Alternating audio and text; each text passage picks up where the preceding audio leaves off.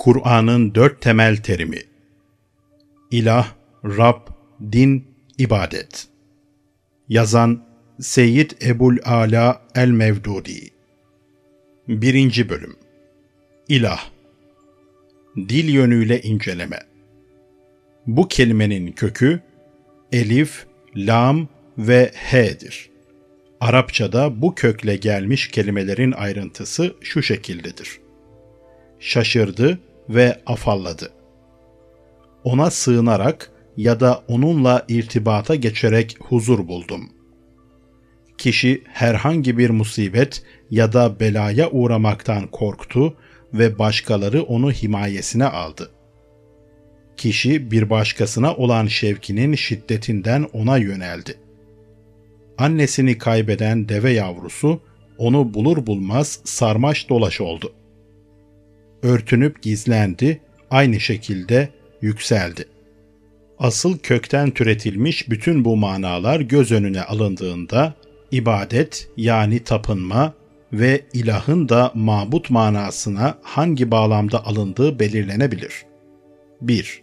İbadet bağlamında insan düşüncesinde ilk devinim kendi ihtiyacından doğmaktadır o ihtiyaçlarını karşılayıp tehlike ve musibetlerden kendisini koruyabilecek ve ızdırap halinde onu teskin edebileceğini zannetmedikçe herhangi bir varlığa tapınmayı, ibadet etmeyi aklından bile geçirmez.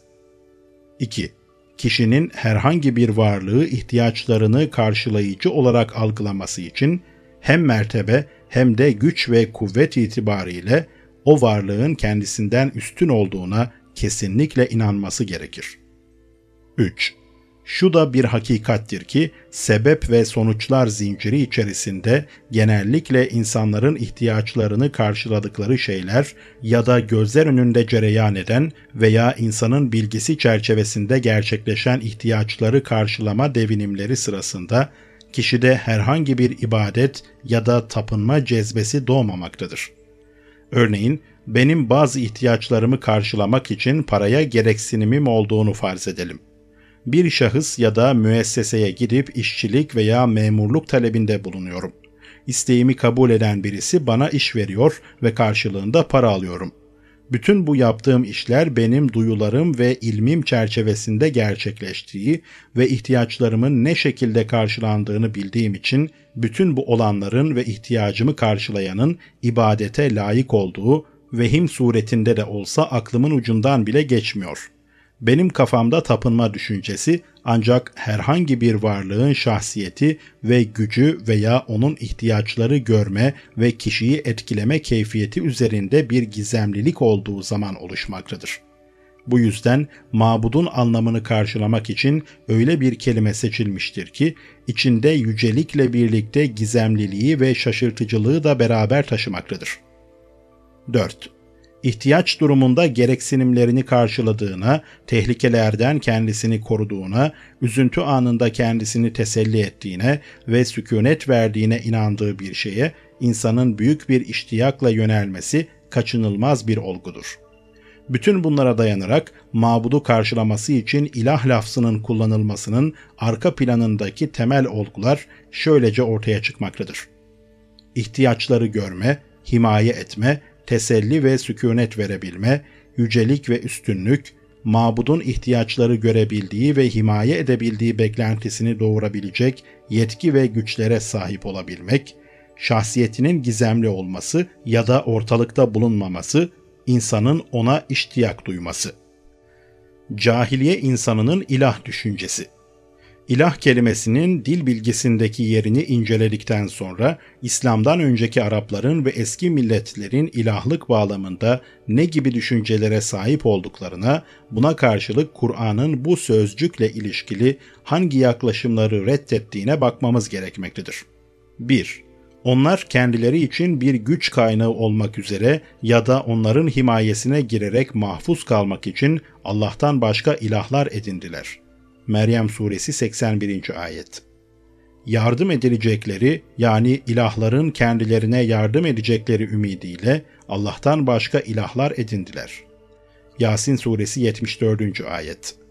Bu iki ayeti kerimeden anlaşılmaktadır ki cahiliye ehli ilah olarak niteledikleri varlıkların kendilerini desteklediğini, musibet ve belalardan koruduğunu ve onların himayesinde korku ve zarardan mahfuz kaldıklarını düşünüyordu.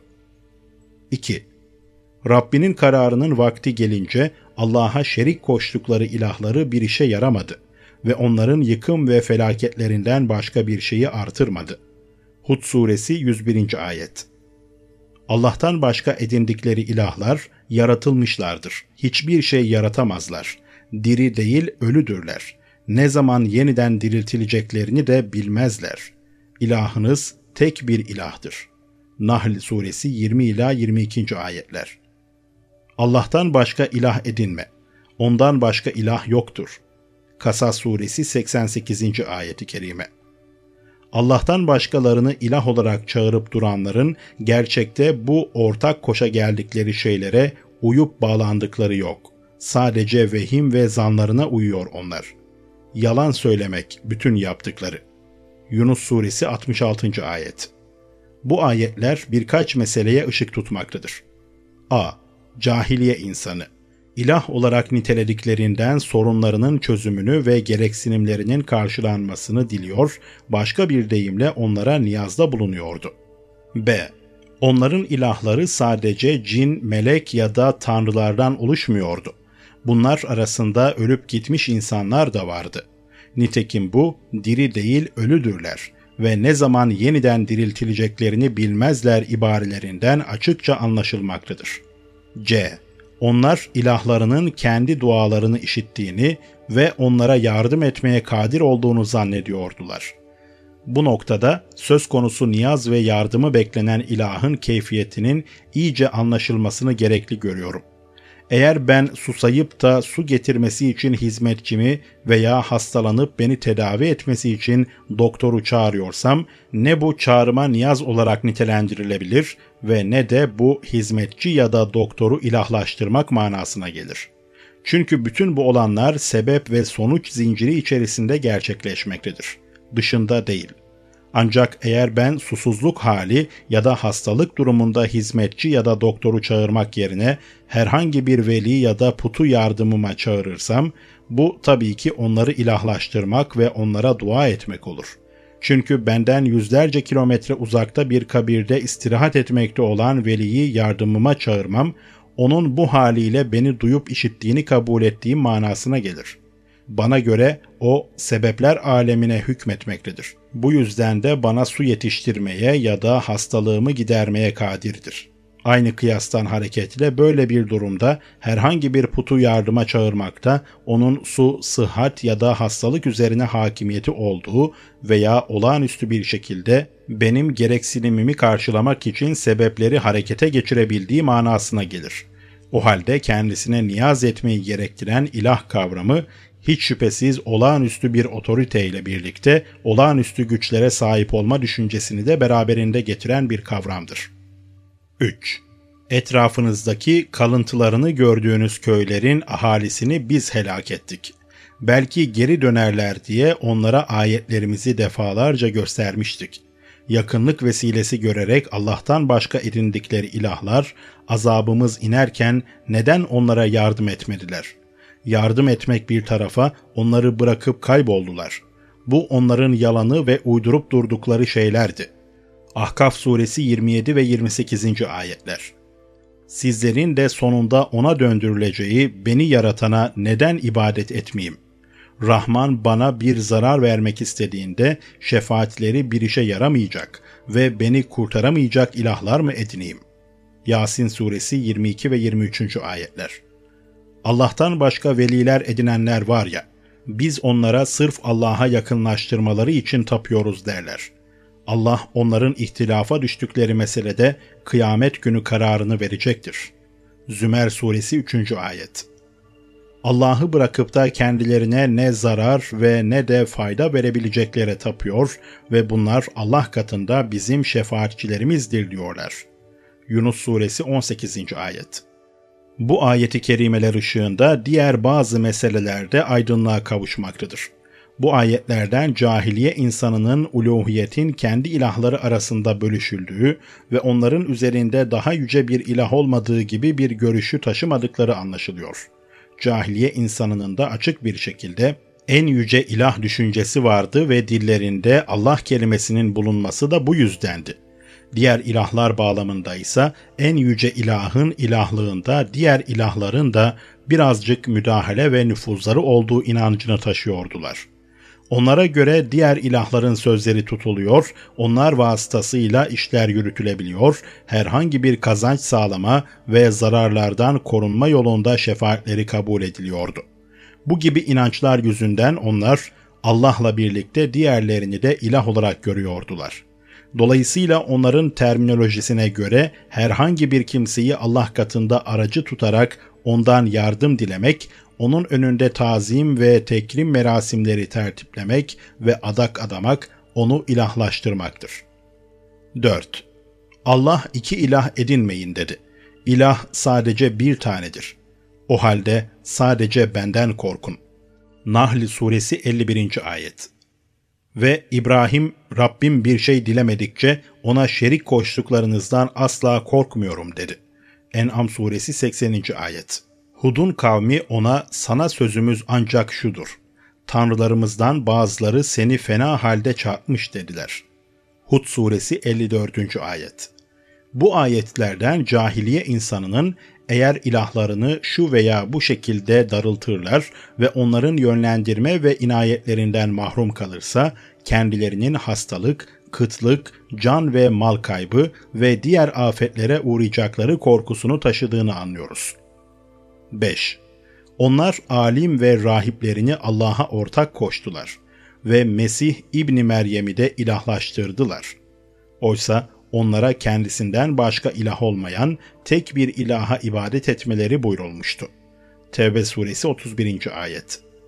Nefsini ilahlaştıranı görmedin mi? Sen onun sorumluluğunu üzerine alır mısın? Furkan suresi 43. ayet.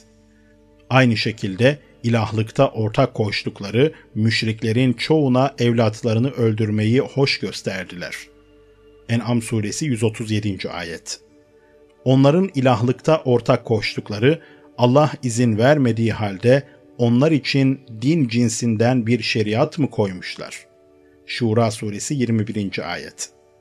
Bu ayetlerde ilahın daha önceki manalarından çok daha farklı bir anlamı göze çarpmaktadır. Burada ilahlaştırılmış olanlarda herhangi bir olağanüstülük söz konusu değildir. Onlar ya insandır ya da insanın kendi nefsidir. Bunlar kendilerine niyazda bulunuldukları, fayda ya da zarar vermeye kadir oldukları ve himaye gücü taşıdıkları için ilahlaştırılmamışlardır. Bilakis onlar koydukları hükümler kanun olarak kabul edildiği, emir ve nehilerine itaat edildiği, helal kıldıkları helal, haram kıldıkları haram olarak benimsendiği için ilahlaştırılmışlardır. Aynı şekilde bunların yalnız başlarına hüküm koyma ve yasaklama yetkilerine haiz olduğu ve bunlardan daha üstün kendisine başvurulacak ya da izin alınacak bir otorite olmadığı düşüncesi revaç bulmuştur. İlk ayette alim ve rahiplerin ilahlaştırılması söz konusu edilmektedir. Bu ayetin dolaylı açıklamasını hadislerde bulmaktayız. Adi bin Hatem'in bu ayetle ilgili olarak Peygamber Efendimiz'e yönelttiği soruyu o şöyle cevaplamıştı. Sizler alim ve rahiplerinizin helal kıldığını helal, haram kıldığını haram kabul ediyor ve Allah'ın bu konuda ne buyurduğuna aldırmıyordunuz. İkinci ayetin anlamı ise gayet açıktır nefsi arzularına boyun eğen ve onun emirlerini daha üstün gören kimse aslında kendi nefsini ilahlaştırmıştır. İlk iki ayetten sonra gelen diğer iki ayette her ne kadar ilah kelimesi yerine ortak, şerik kelimesi gelmişse de bizim tercümede belirttiğimiz gibi burada ilahlıktan ortaklık kastedilmektedir. Her iki ayette de Allah'ın izni olmadan herhangi bir kimsenin koymuş olduğu örf, kanun ve sistemi caiz görenlerin söz konusu kanun koyucuyu Allah'a ilahlıkta ortak koştukları açıkça belirtilmektedir. Uluhiyet konusunda meselenin özü Yukarıda açıklamaya çalıştığımız tüm ilah kavramları arasında mantıki bir ilişki vardır. bir kişinin olağanüstü anlamda bir varlığı kendi hami ve yardımcısı, sorunlarının halledicisi, gereksinimlerinin karşılayıcısı, niyazlarının işiticisi, menfaatlendiricisi ve zararlarının gidericisi olarak görmesinin nedeni, ona göre söz konusu varlığın kainat nizamı üzerinde şöyle ya da böyle bir yaptırım gücü, bir otoriteye sahip olmasındandır.'' Aynı şekilde birisinden çekinen, korkan ve onun darılmasının kendisine zarar vereceğini, razı olmasının fayda getireceğini düşünen bir kimsenin bu inanç ve davranışlarının sebebi bu kişinin söz konusu varlığın bir çeşit otoriteye sahip olduğunu düşünmesindendir. Yine en yüce Tanrı'yı kabul etmekle birlikte ihtiyaçlarını karşılamak amacıyla başkalarına yönelen kişinin bu davranışı onun yöneldiği varlığı tanrılık otoritesinde şu veya bu şekilde ortak olarak görmesi nedeniyledir. Benzer bir çıkarsamayla herhangi bir kimsenin hükmüne, kanun, emir ve yasaklamalarına mutlak itaat ve benimsemekte, onu en üstün otorite olarak kabul etmektir. O halde uluhiyetin temel esası egemenliktir. Bu egemenlik ister kainat nizamı üzerinde olağanüstü bir nitelik arz eden bir anlamda düşünülsün, isterse dünya hayatında insanın onun hükmü altında olduğu ve yalnızca o hükümlere uymak zorunda bulunduğu manasında alınsın, değişmez. Kur'an'ın yaklaşımı Kur'an'ın Allah'tan başkasının ilahlığını reddetmede ve yalnızca onun ilahlığını ispatlamada tüm gücünü sarf ettiği kavram egemenlik kavramıdır. Kur'an'ın bu bağlamdaki yaklaşımı, söylemi şudur. Göklerde ve yerde tüm yetki ve otorite sahibi Allah'tır. Yaratma ona hastır. Nimetler ondandır. Hüküm onundur. Güç ve kuvvet kesinlikle onun elindedir. Her varlık isteyerek veya istemeyerek ona boyun eğmektedir. Onun dışında kimsenin ne bir otoritesi vardır, ne hükmü geçer, ne yaratma, yönetme ve düzenlemenin sırrına vakıftır, ne de zerre miktarında da olsa onun hakimiyetine ortaktır. Bu yüzden gerçekte onun dışında hiçbir ilah yoktur. Bu bağlamda Kur'an'ın müşriklere gönderdiği mesajın ifadesi şudur gerçekten ondan başka bir ilah olmadığına göre sizin başkalarını ilah sanarak yaptığınız bütün ameller tamamen yanlıştır, batıldır. Bu ameliniz niyazda bulunma, iltica isteme, şefaat dileme ya da hükmünü benimseyip itaat etme şeklinde de olsa bir şey fark etmez. Sizin başkalarıyla geliştirmiş olduğunuz tüm bağların yalnız Allah'a has kılınması gerekir. Çünkü otorite sahibi tek başına odur.'' Bu konuyu Kur'an'ın hangi üslupla kanıtlama yoluna gittiğini geliniz kendi dilinden dinleyelim. Göklerde de tek ilah odur, yerde de tek ilah odur. Hakim ve alim de odur. Yani o göklerde ve yerde hakimiyet sağlamak için gerekli ilim ve hikmete sahiptir. Zuhruf suresi 84. ayet. Hiç yaratanla yaratmayanlar bir olur mu? Bu kadarını da mı anlamıyorsunuz? Allah'ı bırakıp da ortak koştukları var ya, hiçbir şey yaratmazlar. Bilakis kendileri yaratılıyorlar. İlahınız tek bir ilahtır. Nahl suresi 17, 20, 22. ayetler. Ey insanlar! Allah'ın üzerinizdeki nimetlerini anın. Sizi gökten ve yerden rızıklandıran Allah'tan başka bir yaratıcı var mı? Ondan başka ilah yoktur. O halde nereye döndürülüyorsunuz? Fatır suresi 3. ayet. De ki, Allah görmenizi ve işitmenizi giderip kalplerinizi mühürlerse yani aklınızı alsa Allah'tan başka bunları geri getirecek kimdir? Hiç düşündünüz mü? En'am suresi 46. ayet. O kendisinden başka ilah olmayan Allah'tır. Hamd dünyada da ahirette de O'nadır. Hüküm ve otorite yalnızca O'na aittir ve siz de O'na döndürülürsünüz. De ki, Allah geceyi üzerinize kıyamet gününe kadar çekip uzatsa, Allah'tan başka size aydınlık getirecek kimdir? Hiç düşündünüz mü? Artık duymazsınız. Yine de ki, Allah gündüzü üzerinizde kıyamet gününe kadar çekip uzatsa, içinde dinlenip rahatladığınız geceyi getirecek Allah'tan başka kimdir? Hiç düşündünüz mü? Artık görmezsiniz. Kasas suresi 70 ila 72. ayetler. De ki, Allah'ın dışında Tanrı diye öne sürdüklerinizi çağırın. Onlar göklerde ve yerde zerre kadar bir şeye sahip değildir. Göklerde ve yerde onların ne bir payları ne de Allah'ın onların arasından bir yardımcısı vardır. Onun katında onun izin verdiği kimsenin dışında kimse için şefaatin yararı yoktur. O gökleri ve yeri hakla yaratmıştır. O geceyi gündüze, gündüzü de geceye dolar. Güneş ve ayı buyruğuna almıştır. Bunların her biri belirlenmiş bir vakte kadar akıp gider. O bir tek nefisten sizlerin yaratılışını başlattı. Yani insani yaşamı başlattı. Sonra o bir tek nefisten onun eşini var etti ve sizlere davarlardan sekiz çift indirdi. O sizleri annelerinizin karnında üç ayrı perde, zar içerisinde yaratılıştan yaratılışa geçirerek aşamalı bir şekilde var etmektedir. İşte budur Rabbiniz olan Allah. Hükümranlık ancak O'nundur. Ondan başka ilah yoktur. Öyleyse nereye dönüp gidiyorsunuz? Zümer suresi 5 ve 6. ayetler. Kimdir gökleri ve yeri yaratan? Gökten sizin için su indirip de o suyla sizlere kalsa bir ağaç bile bitiremeyeceğiniz güzel güzel bahçeler bitiren. Allah'a bu işlerde ortak bir ilah mı var? Ne ki onlar haktan yüz çevirmektedirler.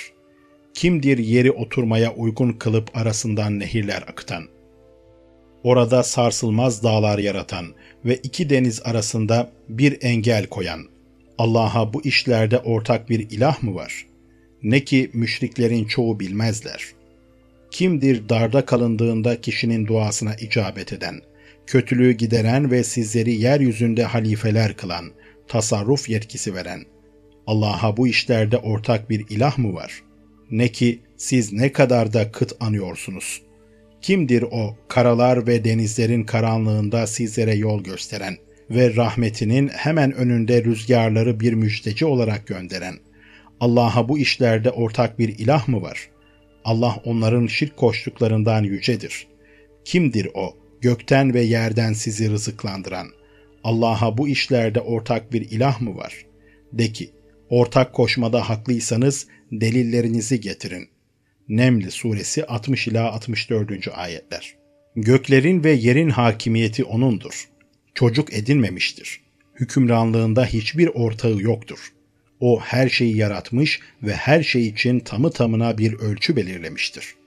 İnsanlarsa onu bırakıp da hiçbir şey yaratamayan, bilakis kendileri yaratılan, kendilerine bile ne zararı ne faydası dokunan, ne ölüm ne hayat ve ne de yeniden diriltme gücüne sahip ilahlar edinmişlerdir. Furkan suresi 2 ve 3. ayetler. Gökleri ve yeri yoktan var edendir. Eşi olmadığı halde çocuk nasıl edinebilir? O her şeyi yaratmış ve her şeyi bilendir. İşte budur Rabbiniz olan Allah. Ondan başka ilah yoktur. Her şeyin yaratıcısıdır. O halde ona ibadet edin. Her şeyin korunup gözetlenmesinde vekil odur. En'am suresi 101 ve 102. ayetler. İnsanlardan kimi Allah'tan başka eşler tutar. Allah'ı sever gibi onları severler. İnananlarsa en çok Allah'ı severler. Zulmedenler azabı gördükleri zaman bütün kuvvetin Allah'a ait olduğunu ve Allah'ın azabının çetin olduğunu anlayacaklarını keşke bilselerdi. Bakara suresi 165. ayet. De ki, Allah'tan başka yalvardıklarınızı gördünüz mü? Bana gösterin, onlar yerden neyi yarattılar? Yoksa göklerin yaratılışında onların bir ortaklığı mı var?'' Eğer doğruysanız bundan önce inmiş olan bir kitap yahut bir bilgi kalıntısı getirin. Allah'ı bırakıp da kıyamet gününe kadar kendisine cevap veremeyecek şeylere yalvarandan daha sapık kim olabilir? Oysa onlar bunların yalvardıklarından habersizdirler. Ahkaf suresi 4 ve 5. ayetler. Eğer gökte ve yerde Allah'tan başka ilahlar olsaydı, kainat nizamı alt üst olurdu.'' Arşın yani kainatın saltanat tahtının Rabbi olan Allah, onların vasfede geldiklerinden münezzehtir. O yaptıklarından sorulmaz. Onlarsa sorulurlar. Enbiya suresi 22. ayet. Allah ne bir evlat edinmiş ve ne de onunla birlikte bir ilah vardır. Eğer böyle olsaydı her ilah yarattıklarıyla ayrılıp müstakil olur ve her biri birbirine üstün gelmeye çalışırdı. Mü'minun suresi 91. ayet. Ey peygamber! De ki, eğer Allah'la birlikte başka ilahlar olsaydı, arşın sahibinin hakimiyetini ele geçirmek için çareler ararlardı. Onların söyleye geldiklerinden Allah yüce ve münezzehtir. İsra suresi 42 ve 43. ayetler. Bu ayetlerde başından sonuna kadar bir tek ana fikir göze çarpmaktadır. Şöyle ki, ilahlık ve otorite birbirinin ayrılmaz parçalarıdır. Anlam ve espri itibariyle de ikisi tek bir şeydir. Otoritesi olmayan ilah da olamaz ve ilah olmaması gerekir. Dolayısıyla otoriter olan ancak ilah olabilir ve onun ilah olması gerekir. Çünkü bir ilaha olan gereksinimimiz veya bu gereksinme nedeniyle bir kimseyi ilah olarak kabul etmeniz gerekiyorsa bunlardan hiçbiri egemenlik olmadan karşılanamaz. Öyleyse egemenliği söz konusu olmayanın ilah olması anlamsız, gerçeklere aykırıdır. Böyle bir ilaha yönelmek son derece saçma ve yararsızdır. Bu ana temadan hareketle Kur'an-ı Kerim'in gündeme getirdiği delilleri başlangıç ve sonuçları itibariyle aşağıdaki sıralamayla daha iyi anlamak mümkün olur. 1 sıradan birer işler olarak görülen gereksinimleri karşılama, sorunları çözme, hidayet etme, imdat ve yardıma koşma, koruma ve kollama, dualara icabet etme aslında sıradan işler olmayıp bunların bir ucu bütün bir kainat nizamını yaratan ve yöneten bir otoriteye dayanmaktadır küçük ve önemsiz gereksinimler üzerinde şöyle bir düşünseniz, gök ve yerin o muhteşem fabrikasında sayısız sebeplerin toplu devinimleri olmadan söz konusu basit ihtiyaçları bile karşılamanın imkansız olduğunu anlarsınız. İçmiş olduğunuz bir bardak suyun, yemiş olduğunuz bir tahıl tanesinin oluşması için bile Allah bilir güneş, toprak, rüzgar ve denizlerin ne gibi fonksiyonlarda bulunması gerekiyor.'' O halde sizin dualarınızı işitmek ve gereksinimlerinizi karşılamak için sıradan bir güç değil de gökleri ve yeri yaratabilecek, gezegenleri hareket ettirebilecek, rüzgarları estirebilecek, yağmurları yağdırabilecek, kısaca tüm evrenin düzen ve intizamını sağlayabilecek mutlak bir kudret ve otorite lazımdır. 2. Bu egemenlik, kudret ve otorite bölünemez bir bütündür yaratma gücünün bir kimsede, rızıklandırma yetkisinin bir başkasında, güneşin birinin kontrolünde, yerin bir başkasının hakimiyeti altında, hastalık ve sıhhat vermenin birisinin yetkisinde, öldürme ve yaşatmanın bir diğerinin kontrolünde olması imkan dışıdır. Böyle olsaydı bu kainat nizamı asla yürümezdi. Bu yüzden tüm yetki ve güçlerin bir tek merkezi hükümranın elinde toplanması zaruridir.''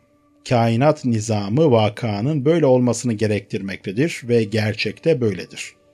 3. Tüm egemenliğin bir tek otoritenin elinde bulunmaması ve bu egemenlikte hiçbir kimsenin zerre kadar bile hissesinin olmaması gerektiğine göre şüphesiz uluhiyetin de hiç kimseyle paylaşılmamaksızın tümüyle söz konusu otoriteye mahsus olması gerekir.'' Ondan başka kimsenin insanların feryatlarını işitmeye, dualarını kabul etmeye, iltica vermeye, insanlara hami, yardımcı ve veli olmaya, fayda veya zarar vermeye gücü yoktur. O halde ne gibi bir ilah düşüncesine sahip olursanız olun, ilahlık kavramı Allah'tan başka bir ilah olmamasını gerektirmektedir.''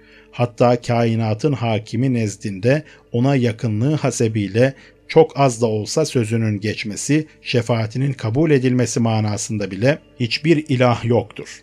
Onun hükümranlık nizamında kimselerin parmağını oynatmaya bile gücü yetmez. Hiç kimse onun işlerine burnunu sokamaz. Şefaatleri kabul ya da reddetme tamamıyla onun inisiyatifindedir. Ona şefaatini zorla kabul ettirebilecek hiçbir güç yoktur. 4 hakimiyet ve egemenliğin ne kadar çeşidi varsa hepsinin bir tek yüce hakimin zatında odaklaşması ve egemenliğin en basit bir parçasının bile başkasına devredilemeyeceği yüce otoritenin vahdaniyetinin yani birliğinin bir gereğidir.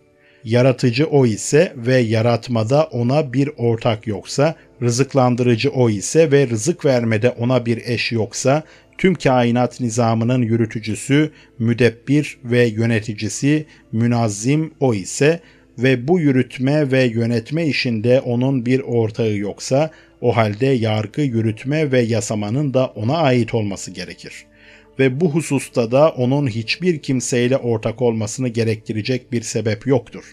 Nasıl ki onun egemenliği noktasında ondan başka bir imdada koşan, gereksinimleri karşılayan ve himaye edenin bulunmasını düşünmek batıldır. Aynı şekilde onun mutlak egemenliğine rağmen bir başkasının egemen, bağımsız, hükümran ve özgür kanun koyucu olduğuna inanmakta son derece batıldır.''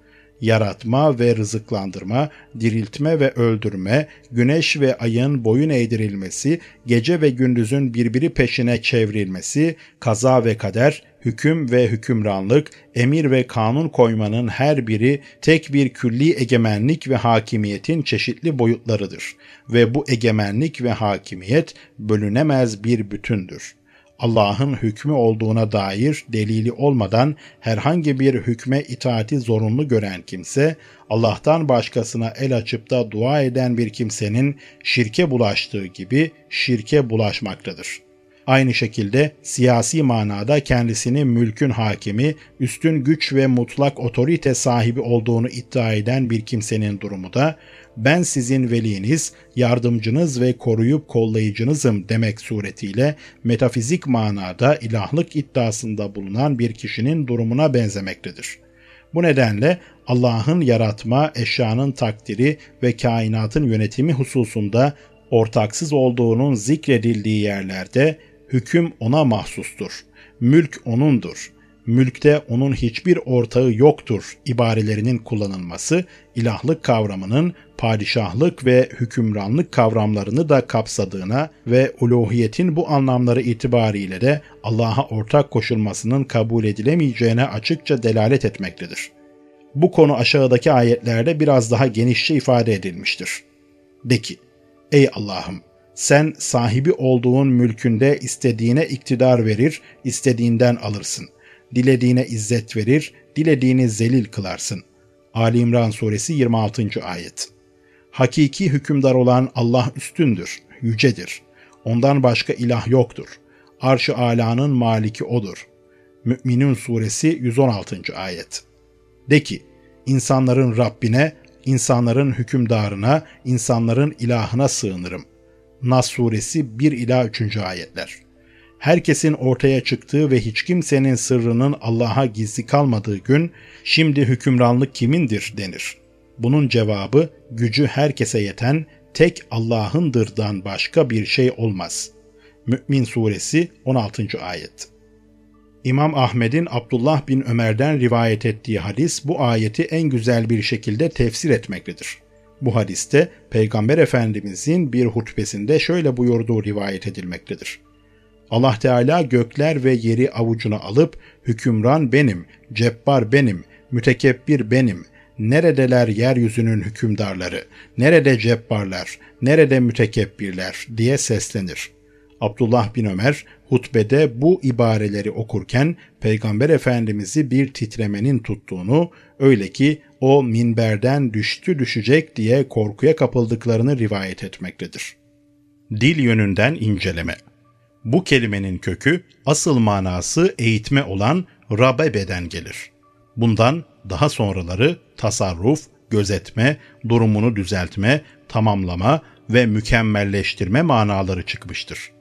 Bu manalara dayanarak da söz konusu kelimeden üstünlük, liderlik, malik olma ve efendilik gibi manalar vücuda gelmiştir. Arapçada bu kelimenin kullanılmasına dair birkaç örnek verecek olursak şunları zikredebiliriz. 1. Eğitmek, yetiştirmek, büyütmek. Aynı şekilde üvey babasının evinde yetişen çocuklara da rebip denilmektedir. Çocuğu terbiyeye memur süt anne ya da dadıya da rebibe denilmektedir. Rabbe ise üvey anneye denilmektedir. Çünkü anne olmayıp sadece çocuğu yetiştirmekte, büyütmektedir.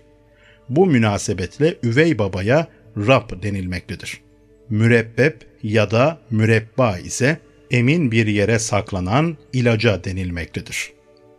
Rabbenin anlamı ilave etmek, çoğaltmak, mükemmelleştirmektir. 2. Toplamak, bir araya getirmek, hazırlamak. Örneğin fülanun yurabbün nase dediğimiz zaman filan kimse insanları bir araya getirmektedir veya tüm halk bu insan üzerinde müttefiktir demek istiyoruz. Toplanılan yere mürebbu diyoruz. Bir araya gelme ya da hazırlanmaya ise terettüp denilmektedir. 3. Gözetme, ıslah etme, kollama ve kefalet etme. Örneğin Rabbe dayetühünün manası filan kimse kendi arazisini korudu, baktı demektir. Safvan bin Ümeyye Ebu Süfyan'a Kureyş'ten birinin benim rububiyetimi yani liderliğimi üstlenmesi Havazin'den birisinin üstlenmesinden daha evladır demiştir. Alkame bin Ubeyde bir şiirinde senden önceki mürebbimi boşladım. Artık benim kefalet ve gözetimim senin ellerinde demektedir. Ferazdak şöyle demektedir. Onlar yağını tabaklamamış deride muhafaza eden ahmak kadın gibidirler. Bu şiirinde edimun gayre merbuptan kastedilen tabaklanmamış deridir. 4. Yücelik, üstünlük, reislik, hükmünü yürütmek, tasarrufta bulunmak. Lebit bin Rebit şöyle der. Bir gün kadınlar Kinde kabilesinin reisi ve oğluyla birlikte Mesad kabilesinin reisini vadi ile dağ arasında helak ettiler. Aynı anlamda Nebi Gatüz Zübyani de bir şiirinde şöyle der. Numan'a yetişinceye kadar koşarsın, öndersin ya, eski malı da yeni malı da sana feda olsun. 5. Malik ve sahip olmak. Örneğin bir hadiste Peygamber Efendimizin şöyle bir soru sorduğu rivayet ediliyor. Siz koyunların mı yoksa develerin mi sahibisiniz? Aynı anlamda evin sahibine Rabbüdar, dişi devenin sahibine Rabbün Nake, arazi sahibine Rabbüt Dayati denilmektedir. Rab, efendi manasına da gelmekte ve abdin yani köleliğin karşılığı olarak kullanılmaktadır. Yanlışlıkla Rab kelimesi sadece mürebbi manasıyla sınırlı bırakılmış ve rububiyetin tarifi şu ibareyle yapılır olmuştur. Bir şeyi aşama aşama geliştirerek kemale erdirmek. Halbuki bu Rab kelimesinin geniş manalarından sadece bir tanesidir.'' bu sözcüğün geniş anlamda incelenmesinden şu gibi manaları kapsadığı anlaşılmaktadır. 1. Mürebbi, gereksinimleri karşılayan, terbiye veren ve yetiştiren. 2. Kefil, gözetici, koruyup kollayan, ıslahla sorumlu olan. 3. Çeşitli kimselerin oluşturduğu bir toplulukta merkezi bir sıfata sahip olan. 4 kendisine bağlananların efendisi, sözü geçen, üstünlüğü ve yüceliği kabul edilen ve tasarruf hakkına sahip, itaat ve boyun eğilen efendi, güç ve egemenlik sahibi reis. 5. Malik, efendi. Kur'an-ı Kerim'de Rab kelimesinin çeşitli kullanış şekli. Rab kelimesi Kur'an-ı Kerim'de yukarıda açıkladığımız tüm manalarda kullanılmıştır. Ayetlerde bazen bu manalardan sadece bir ya da ikisi, bazen daha fazlası, bazen de beş anlamıyla birden kullanılmıştır. Bunu Kur'an-ı Kerim'den çeşitli misaller vererek daha da açık bir şekilde göstermek istiyoruz. A. Rabbin ilk manada kullanılışına misal. O, Yusuf, bundan beni güzel bir şekilde korumuş olan Rabbime sığınırım, dedi. Yusuf Suresi 23. Ayet Birinci manayı da kısmen ihtiva eden ikinci manada kullanılışına misal. Doğrusu sizin bu mabutlarınız benim düşmanımdır. Benim dostum ancak beni yaratmış olan ve hidayete erdiren, beni yediren ve içiren, hastalandığımda bana şifa veren alemlerin Rabbidir. Şuara suresi 77 ila 80. ayet kelimeler. Sahip olduğunuz ne kadar nimet varsa hepsi Allah'tandır. Sonra herhangi bir belaya düşerseniz şaşkın bir halde hemen ona yönelirsiniz. Ancak o sizden belayı giderince bütün bu nimetler ve sıkıntıları gidermelere rağmen sizlerden bazıları Rablerine başkalarını ortak koşarlar.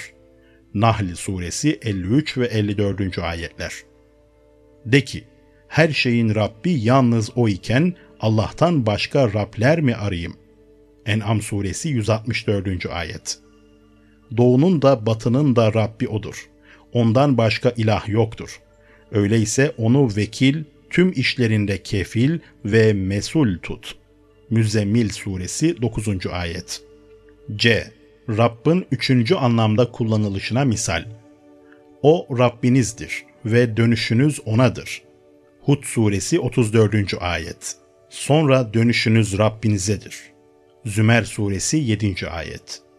De ki, Rabbimiz sonunda hepimizi toplar. Sebe suresi 26. ayet. Sizin gibi bir ümmet olmayan, ne yeryüzünde bir canlı ne de havada iki kanadıyla uçan bir kuş vardır. Biz kitabımızda bunlardan hiçbirini gözümüzden kaçırmadık. Sonra onların hepsi Rablerinin huzuruna toplanacaklardır. En'am suresi 38. ayet. Sura üfürülünce onların hepsi mezarlarından Rablerinin huzuruna koşarak çıkarlar. Yasin suresi 51. ayet. D. Rab kelimesinin az çok üçüncü manayı da ihtiva eden dördüncü manada kullanılışına misal. Onlar Allah'ı bırakıp da alimlerini ve dervişlerini Rabler edindiler. Tevbe suresi 31. ayet. Bizden hiçbir kimse Allah'tan başkasını Rab edinmesin. Ali İmran suresi 64. ayet. Bu son iki ayette erbab, Rabler kelimesiyle kastedilen milletlerin ve toplumların kesin olarak kendi önder ve liderleri olarak benimsedikleri kimselerdir. Bu kimselerin uyguladıkları emir ve nehiler, kural ve kanunlar, helal ve haramlar herhangi bir delile ihtiyaç duyulmaksızın kabul edilmekte ve onlar haddi zatında kendilerini hüküm ve yasak koyma hakkına haiz görmektedirler. Yusuf dedi ki, Sizlerden biri Rabbine, efendisine şarap içirecek ve bu ikisinden kurtulacağını sandığına Yusuf, Rabbinin, efendinin yanında beni an dedi. Ancak şeytan Rabbine, efendisine onu hatırlatmayı unutturdu. Yusuf suresi 41 ve 42. ayetler. Haberci Yusuf'a geldiği zaman Yusuf ona Rabbine, efendine geri dön ve ellerini kesen kadınların durumunu sor dedi. Muhakkak ki Rabbim onların tüm hilelerini bilir. Yusuf suresi 50. ayet. Bu ayetlerde Hazreti Yusuf Mısırlıları muhatap alarak Mısır firavununu onların Rabbi olarak nitelemiştir. Çünkü Mısırlılar Firavun'un merkezi kişiliğini ve üstün otoritesini kabul etmekte, onu emretme ve nehyetmeye tam yetkili olarak görmektedirler. Şu halde o onların Rabbiydi. Onların aksine Hazreti Yusuf Allah'ı kendi Rabbi olarak görmektedir. Çünkü o Firavun'u değil de yalnız ve yalnız Allah'ı yüce otorite olarak kabul etmekte, emir ve nehye yetkili görmektedir. E. Beşinci manada Rab kelimesinin kullanılışına misal. Öyleyse onlar kendilerini açken rızıklandıran ve korkudan emin kılan bu evin sahibine ibadet etsinler. Kureyş suresi 3 ve 4. ayetler. Onur ve egemenlik sahibi Rabbin onların yakıştırdığı tüm noksan sıfatlardan biridir. Saffat suresi 180. ayet. Arşın maliki Rabbin onların yakıştırdığı tüm noksan sıfatlardan biridir. Enbiya suresi 22. ayet. Onlara sor ki yedi göğün ve yüce arşın sahibi kimdir? Mü'minun suresi 86. ayet. Göklerin, yerin, bunlar arasında ne varsa ve üzerine güneş doğan her şeyin malikidir o. Saffat suresi 5. ayet. Doğrusu Şikra'nın yıldız sahibi de ancak odur. Necm suresi 49. ayet. Rububiyet konusunda sapıklığa düşen kavimlerin görüşleri. Bütün bu misallerden Rab kelimesinin anlamı şüphe götürmez bir şekilde açıkça ortaya çıkmaktadır. Şimdi bizim sapık kavimlerin rububiyetiyle ilgili görüşlerini incelememiz, Kur'an-ı Kerim'in onları hangi noktalardan ve niçin reddetme yoluna gittiğini ve buna karşılık Kur'an'ın insanları nasıl bir rububiyet anlayışına çağırdığını gözden geçirmemiz gerekir. Bu noktada meselenin tamamen açıklığa kavuşabilmesi için Kur'an'da söz konusu edilen sapık kavimlerin ayrı ayrı incelenip görüşlerinin tartışılması daha uygun gözükmektedir. Nuh Aleyhisselam'ın kavmi Söz konusu kavimlerden Kur'an-ı Kerim'de ilk zikri geçen kavim Hazreti Nuh'un kavmidir. Kur'an-ı Kerim'den açıkça anlaşılmaktadır ki bu kavmin mensupları Allah'ın varlığını inkar etmiyorlardı. Hazreti Nuh'un kendilerini hak dine davet etmesine karşılık olarak bu kavmin verdiği cevabı Kur'an-ı Kerim aynen şöyle aktarmaktadır. Bu kişi sizin gibi insandan başka bir şey değildir. Size üstün gelmek, size hakim olmak istiyor. Eğer Allah herhangi bir elçi göndermek isteseydi melekleri gönderirdi. Müminun suresi 24. ayet. Onlar Allah'ın yaratıcı olduğunu kabul ediyor ve hatta Rabbin birinci ve ikinci manasıyla Rab olduğunu yatsımıyorlardı. Nitekim Hazreti Nuh onlara o Rabbinizdir ve ona döndürüleceksiniz. Hud suresi 34. ayet. Rabbinizden bağışlanma dileyin. O bağışı oldukça bol olandır. Nuh suresi 10. ayet. Allah'ın yedi göğü nasıl kat kat yarattığını, aralarında aya aydınlık verip güneşin ışık saçmasını sağladığını ve Allah'ın sizi yerden bitki bitirir gibi nasıl bitirdiğini görmez misiniz? Nuh suresi 15 ila 17. ayetlerinde olduğu gibi hitap ettiğinde onlardan hiçbiri Allah'ın Rableri olmadığını veya gökleri, yeri ve kendilerini onun yaratmadığını ya da kainat nizamını onun yürütmediğini söylememiştir. Onlar Allah'ın ilahları olduğunu da inkar etmiyorlardı. Bu yüzdendir ki Hazreti Nuh davetini onlara sizin ondan başka ilahınız yoktur ibaresiyle sunmuştur.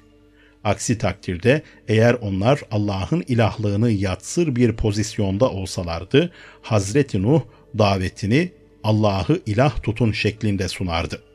O halde onlarla Hazreti Nuh arasındaki çekişmenin özü neydi?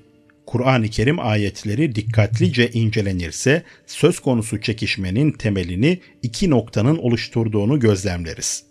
1. Hazreti Nuh'un öğretisi şuna dayanmaktaydı sizlerin de benimsediğiniz gibi ey kavmim alemlerin Rabbi, tüm kainatın yaratıcısı ve tüm gereksinimlerinizin karşılayıcısı ve kefili olan Allah aslında sizin tek ilahınızdır. Ondan başka hiçbir ilah yoktur. Sizin ihtiyaçlarınızı giderecek, sorunlarınızı çözecek, niyazlarınızı işitecek ve yardımınıza koşacak başka bir varlık yoktur. O halde ona boyun eğiniz.'' Ey milletim! Allah'a ibadet edin. Ondan başka tanrınız yoktur. Ben ancak alemlerin Rabbinin elçisiyim ve size Rabbimin çağrılarını iletiyorum. Araf suresi 59 ila 62. ayetler. Hazreti Nuh'un aksine kavmi alemlerin Rabbinin yalnızca bir tek ilah olduğunu kabul etmekle birlikte başkalarının da ilahlık düzeninde az çok katkısı bulunduğu, gereksinimlerinin onlara da bağlı olduğu ve bu yüzden de Allah'la birlikte başkalarını da ilah olarak benimsedikleri üzerinde ısrar ediyorlardı. Onların önderleri ve ileri gelenleri, ey kavmimiz, ilahlarınızı sakın bırakmayın. Ved, Suva, Yegus, Yeuk ve Nesr'den sakın vazgeçmeyin dediler. Nuh suresi 23. ayet 2. Nuh kavmi Allah'ı yalnızca yaratıcıları, yer ve göklerin maliki ve kainat düzeninin en yüce yürütücüsü anlamında Rab olarak görüyordu. Ancak onlar ahlak, davranış, medeniyet, siyaset ve hayatın her muamelesinde yüce otoritenin onun hakkı olduğuna kail değildiler.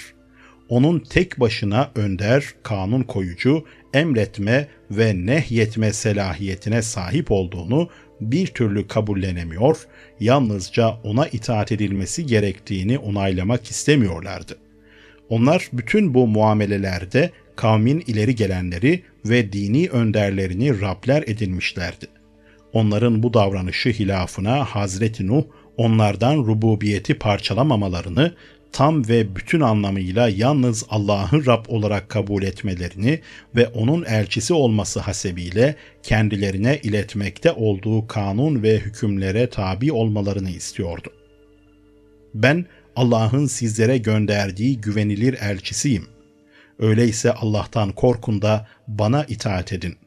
Şuara suresi 107 ve 108. ayetler. Ad kavmi Nuh kavminden sonra Kur'an Ad kavmini zikreder. Bu kavimde Allah'ın varlığını inkar etmiyor ve ilahlığını yatsımıyordu. Hazreti Nuh'un kavminin kabul edip benimsediği manada bu kavimde Allah'ı Rab olarak görüyor ve benimsiyordu.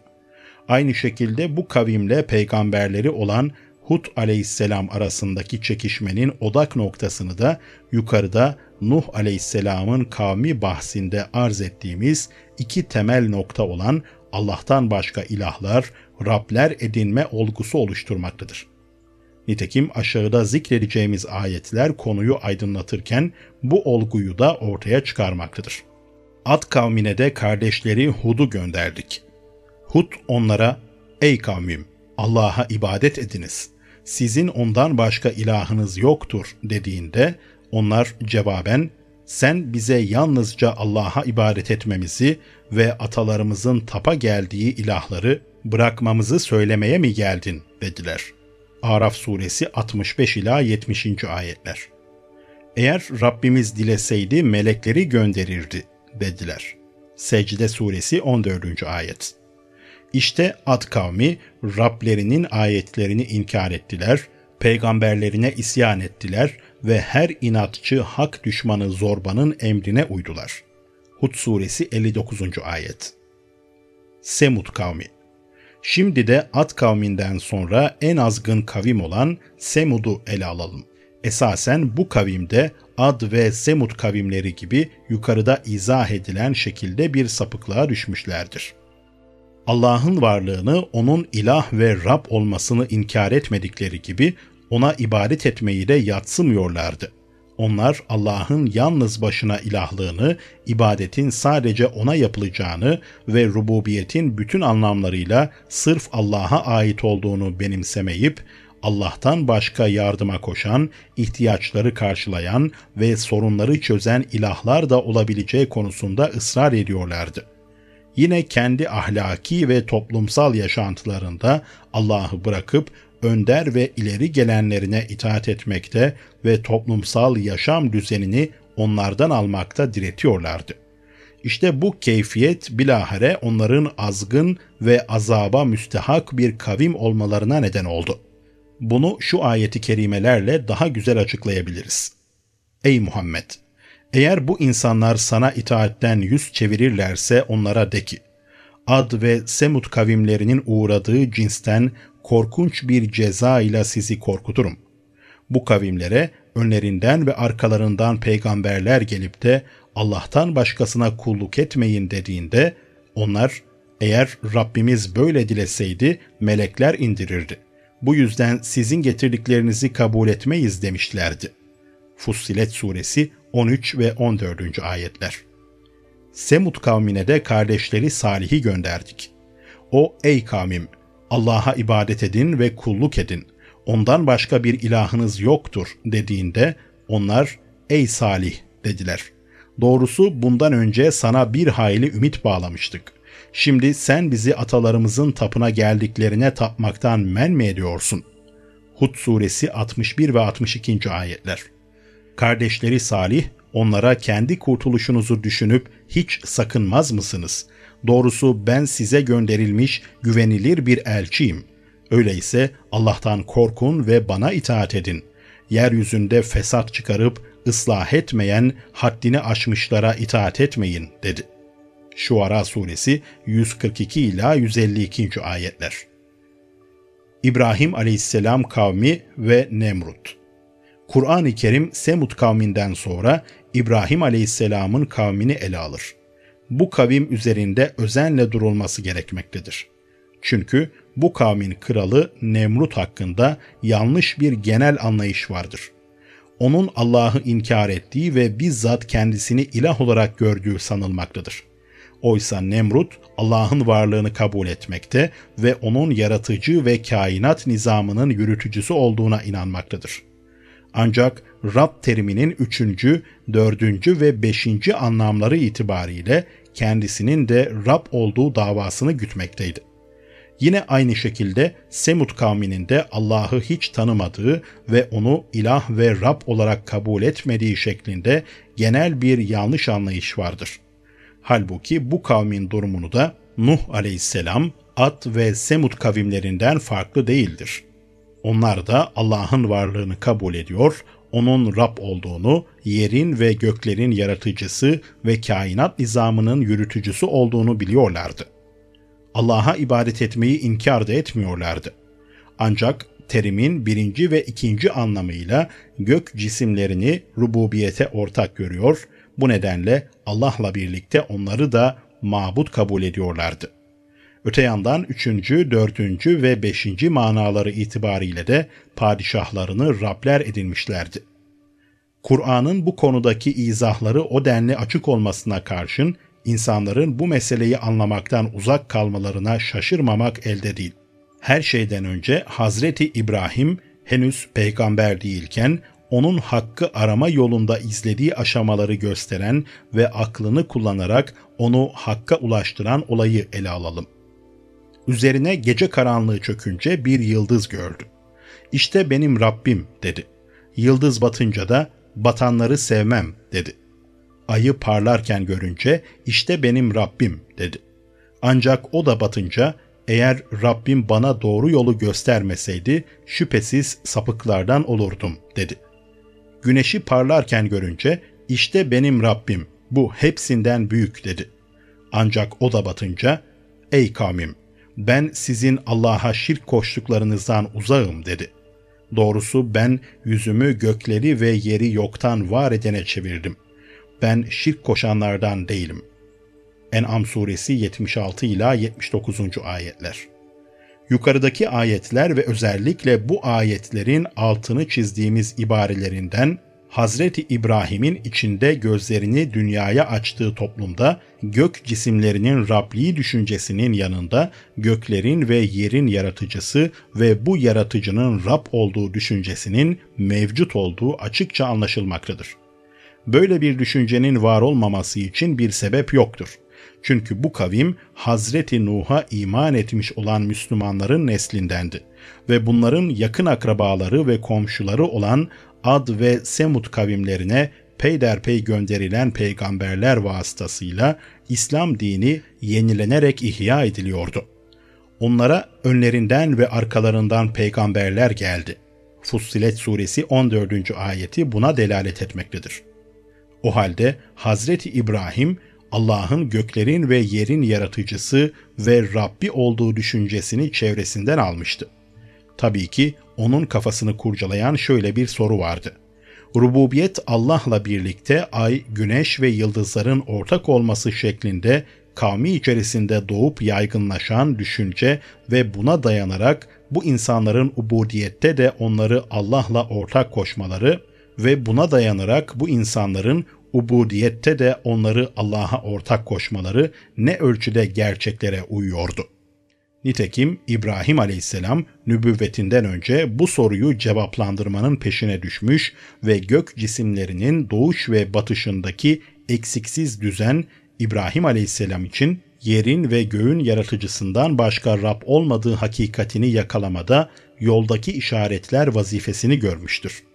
Bu nedenle Hazreti İbrahim ayı batarken görünce eğer Rabbim yani Allah beni doğruya yöneltmeseydi benim de hakikate ulaşamamamdan ve etrafımdaki yüz binlerce insan gibi dış görünüşlere aldanmamdan korkulurdu demektedir. Daha sonraları Hazreti İbrahim nübüvvet makamıyla şereflenince Allah'a davete başladı. onun bu daveti sunarken kullandığı ibareler üzerinde durulursa bizim yukarıda açıklamaya çalıştığımız konu biraz daha aydınlanacaktır. İbrahim aleyhisselam şöyle buyurmaktadır. Kendilerinin uluhiyet ve rububiyete ortak olduklarına dair Allah sizlere hiçbir senet, delil göndermediği halde siz onları Allah'a ortak koşmaktan korkmazken ben neden sizin Allah'a ortak koştuklarınızdan korkayım? En'am suresi 81. ayet. Sizden de sizin Allah'tan başka çağırdıklarınızdan da uzak duruyor ve Rabbime sığınıyorum. Meryem suresi 48. ayet. O İbrahim, hayır, Rabbiniz ancak göklerin ve yerin Rabbidir. Bütün bunları O yaratmıştır dedi. O halde Allah'ı bırakıp da size hiçbir fayda ve zarar veremeyecek olan başkalarına mı tapıyorsunuz? Enbiya suresi 56 ila 66. ayetler. Bir zaman İbrahim babası ve kavmine şöyle demişti. Siz kime tapıyorsunuz? Allah'ı bırakıp da kendi uydurduğunuz ilahlara kulluğu mu istiyorsunuz? O halde alemlerin Rabbi hakkında düşünceniz nedir? Saffat suresi 85 ila 87. ayetler.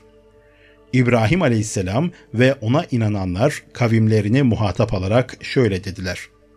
Biz sizden ve Allah'tan başka taptıklarınızdan uzağız. Sizin dininizi inkar ettik. Artık bizimle sizin aranızda bir tek Allah'a iman edilinceye kadar ebedi düşmanlık ve öfke baş göstermiştir. Mümtehine Suresi 4. Ayet Hazreti İbrahim'in bütün bu sözlerinden açıkça anlaşılmaktadır ki onun muhatapları Allah'tan kesinlikle habersiz, onun alemlerin Rabbi ve mabudu olduğunu bilmeyen ya da inkar eden kimseler değillerdi. Bilakis Hazreti İbrahim'in kavmi Allah'a rububiyet birinci ve ikinci anlamda ve uluhiyette başkalarını ortak koşmaktaydı. Bu yüzden Kur'an'ın hiçbir yerinde Hazreti İbrahim'in kavmini Allah'ın varlığına ve onun Rab ve tek ilah olduğuna inandırmaya çalıştığını gösteren bir ayet yoktur. Bilakis konuyla ilgili her ayette sadece Allah'ın Rab ve ilah olduğu olgusu işlenmektedir. Konunun Nemrut'la ilgili boyutuna gelince, onun Hazreti İbrahim'le yaptığı tartışma Kur'an-ı Kerim'de aynen şöyle nakledilmektedir. Allah kendisine hükümranlık verdi diye İbrahim'le Rabbi hakkında tartışanı gördün mü? İbrahim ona ölüm de hayat da Rabbimin elindedir deyince o da ben de öldürür ve diriltirim demişti.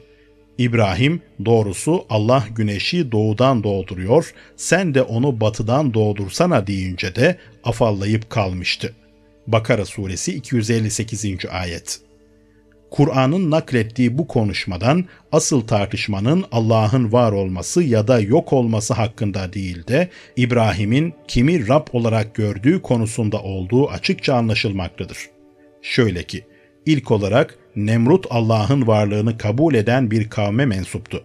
İkinci olarak Nemrud'un yerin ve göğün yaratıcısı, yürütücüsü olmak gibi ahmakça bir iddiaya kalkışabilmesi için katıksız bir delil olması gerekirdi.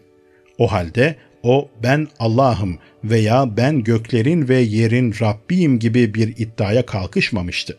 Bilakis Nemrut, İbrahim Aleyhisselam'ın da bir fert sıfatıyla yaşadığı ülkenin Rabbi olduğunu savunuyordu.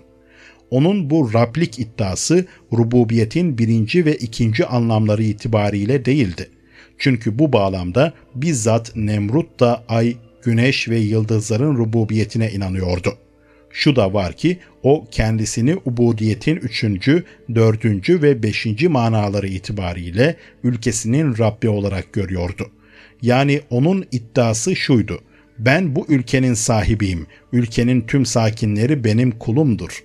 Benim merkezi otoritem onların toplum düzeninin temelini oluşturmaktadır. Benim buyruklarım vatandaşlarım için kanundur. Ayette geçen Allah kendisine hükümranlık verdi diye ibaresiyle onun bu rububiyet iddiasının temelini hükümranlık sanısına dayandırdığına işaret edildiği açıkça anlaşılmaktadır. Nemrut kendi tebaasından İbrahim isimli bir gencin ne ayın, güneşin ve yıldızların olağanüstü rububiyetini ve ne de vaktin padişahının siyasi ve toplumsal rububiyetini kabul etmediğini duyunca şaşırır ve Hazreti İbrahim'i çağırarak öyleyse kimi Rab kabul ediyorsun diye sorar. İbrahim buna cevap olarak ilk önce ölüm ve hayat benim Rabbimin gücü dahilindedir demiştir. Ancak Nemrut bu sözdeki inceliği yakalayamadığından ölüm ve hayat benim de gücüm dahilindedir. İstediğimi öldürür, istediğimin canını bağışlarım diyerek kendi rububiyetini kanıtlamak ister. Bunun üzerine Hazreti İbrahim ben yalnızca Allah'ı Rab olarak kabul ediyorum. Rububiyetin bütün anlamları itibarıyla bana göre Rab sırf Allah'tır güneşin doğuş ve batışı üzerinde zerre kadar bile etkisi olamadığı halde bu kainat nizamında başkasının rububiyetine nasıl yer verilebilir diye cevap verince zeki bir kişi olan Nemrut bu delili işitince hakikati kavramıştı. Gerçekten de Allah'ın bu saltanatında onun Rablik iddiası batıl bir kuruntudan başka bir şey değildi. Bu yüzden sesi soluğu kesilip öylece kala kalır. Ancak bencilliği, şahsi ve ailevi menfaatlere kölelik derecesinde bağımlılığı, hakkın gün gibi ortaya çıkmasına karşılık Nemrud'un keyfince yürüttüğü hükümranlık makamından inip Allah ve onun Resulüne itaate yanaşmasına engel oldu.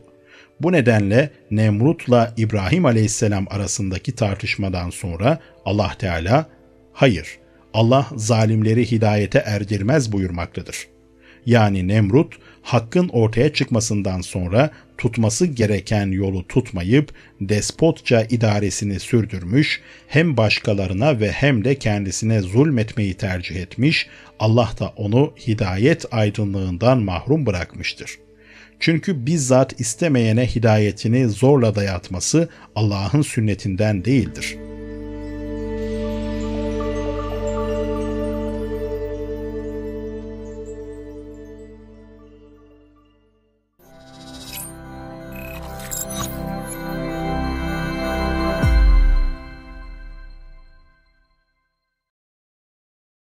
Kurumsal veya kişisel çalışmalarınız için profesyonel seslendirmeye mi ihtiyacınız var? Haber, reklam, makale, kitap, tanıtım filmi, dublaj. Seslendirilmesini istediğiniz tüm içerikler için bize ulaşabilirsiniz. Gerek bugüne kadar ürettiğimiz içerikler, gerekse farklı kurum ve kişiler için yaptığımız çalışmalarla seslendirme alanındaki tüm ihtiyaçlarınıza çözüm sunuyoruz. Detaylı bilgi için 0535 468 90 14 numaralı WhatsApp hattımızdan bize ulaşabilirsiniz.